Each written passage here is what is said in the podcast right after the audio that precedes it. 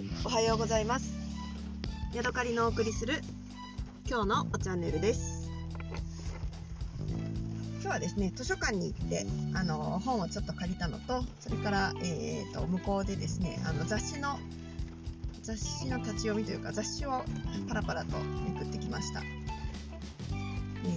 前回のエピソードかなでお話ししたんですけれども牛肉のとてもいいのをたくさんいただいたのでそれを何にしようかなっていうのを考えながらレシピ本などを見ておりました、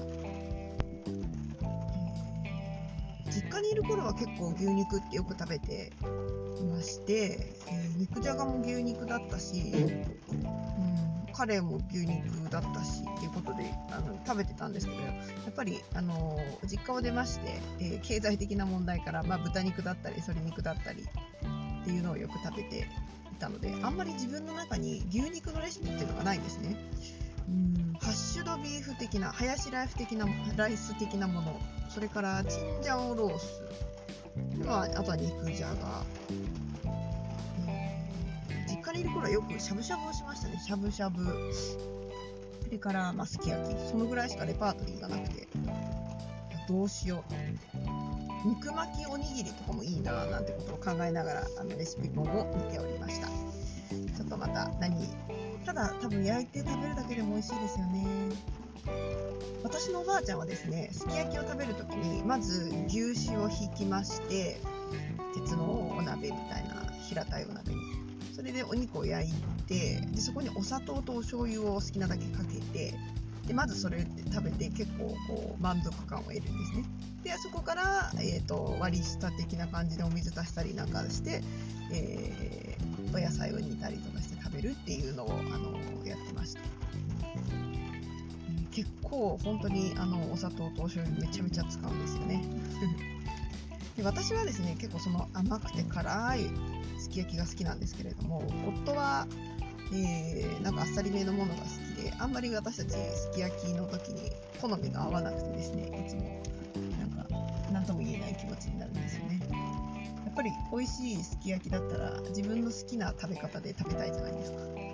そこら辺のところが結婚十何年経ったんだろう。15年ぐらい経ってますけどなかなかうまくいかないポイントでございます。はい、えーではですね全然話は変わりまして、え私が今日借りてきた本の紹介をしたいと思います。まずですね、えー全部で何冊借りたのかな進行7冊の本を借りました。まず村山由佳さんの「風よ嵐よ」という本を買いました。借りました。えー、なんかなんだ野田野田さん。うん野田なんとか絵さん。あ伊藤野枝さんの伝記小説みたいなものだそうです。結構分厚いです。読み応えがありそうです。それから次、えー濱野ちひろさんの「聖なるズー」という、えー本を借りました。これは石田衣良さんがおすすめしててすごく面白そうだった本ですね。開高健ノンフィクション賞を受賞している。動物との性愛。禁忌の先に何がある？これは、えー循環というかなんかそういう系のお話らしいです。楽しみです。それからジェフリー・ディーバーさんの「ネバーゲーム」というのを借りました。ボーンコレクターとかってジェフリー・ディーバーさんですかね。結構有名な本を書いてらっしゃる方だと思うんですけど他に何を書く人なんだろう。うん、うん、わかんないけどちょっとこれは、えーミステリーなのかな。読んでみようかなと思って借りてきました。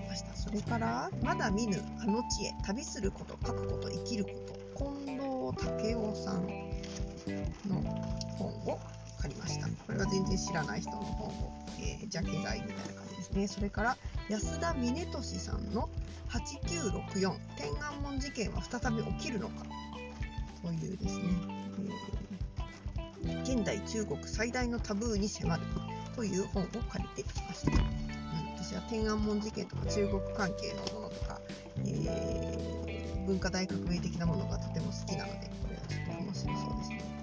あら？安田峰俊さんは滋賀県生まれで1982年の方、ね、生まれなんだそうです。私より若いんですね。しかも滋賀県というところでちょっと、えー親近感が湧きました。これを読みます。それからあとはですね、ネットと愛国、在特会の闇を追いかけて安田光一さんの本をありました。えー、私はこの在特会的なものにすごくこう抵抗があってですね、えー、なんかあのすごく嫌いなんですよね。ただまあ、嫌いなものの情報を取り入れないっていうのも、まあ、ダメダメなことかなと思うので、あえて読みたいと思います。まあ、でもこれは在特会の闇を追いかけてっていう書き方がしてあるので、在特会が好きな人たちではなく、が嫌いな人というか、それとは反対の立場で書いているんだろうという。ちょっと読むのが怖いですね。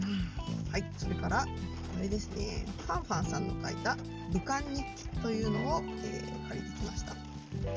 新型コロナが起きた武漢の日記みたいな感じファンファンさんってあのなんかブロガーなのかなと思ったら1955年中国南京生まれ。本名はワンファン。現代中国を代表する女性作家の一人。2歳より武漢で暮らす。ちゃんと顔を出して、えー、普通に書いている、あの、作家の方の書いたやつなんですね。初めて知りました。はい、どれもとっても楽しみですね。一番読みたいのは、やっぱりこの浜野千尋さんの聖なる図ですかね。はい。ただ、あの他にもいろんな本がまだ家にあるので、はい、読まないとっていう感じです。はい、じゃあ今日はここまでです。お茶は1ミリも関係ない話となってしまいました。失礼いたしました。さようなら。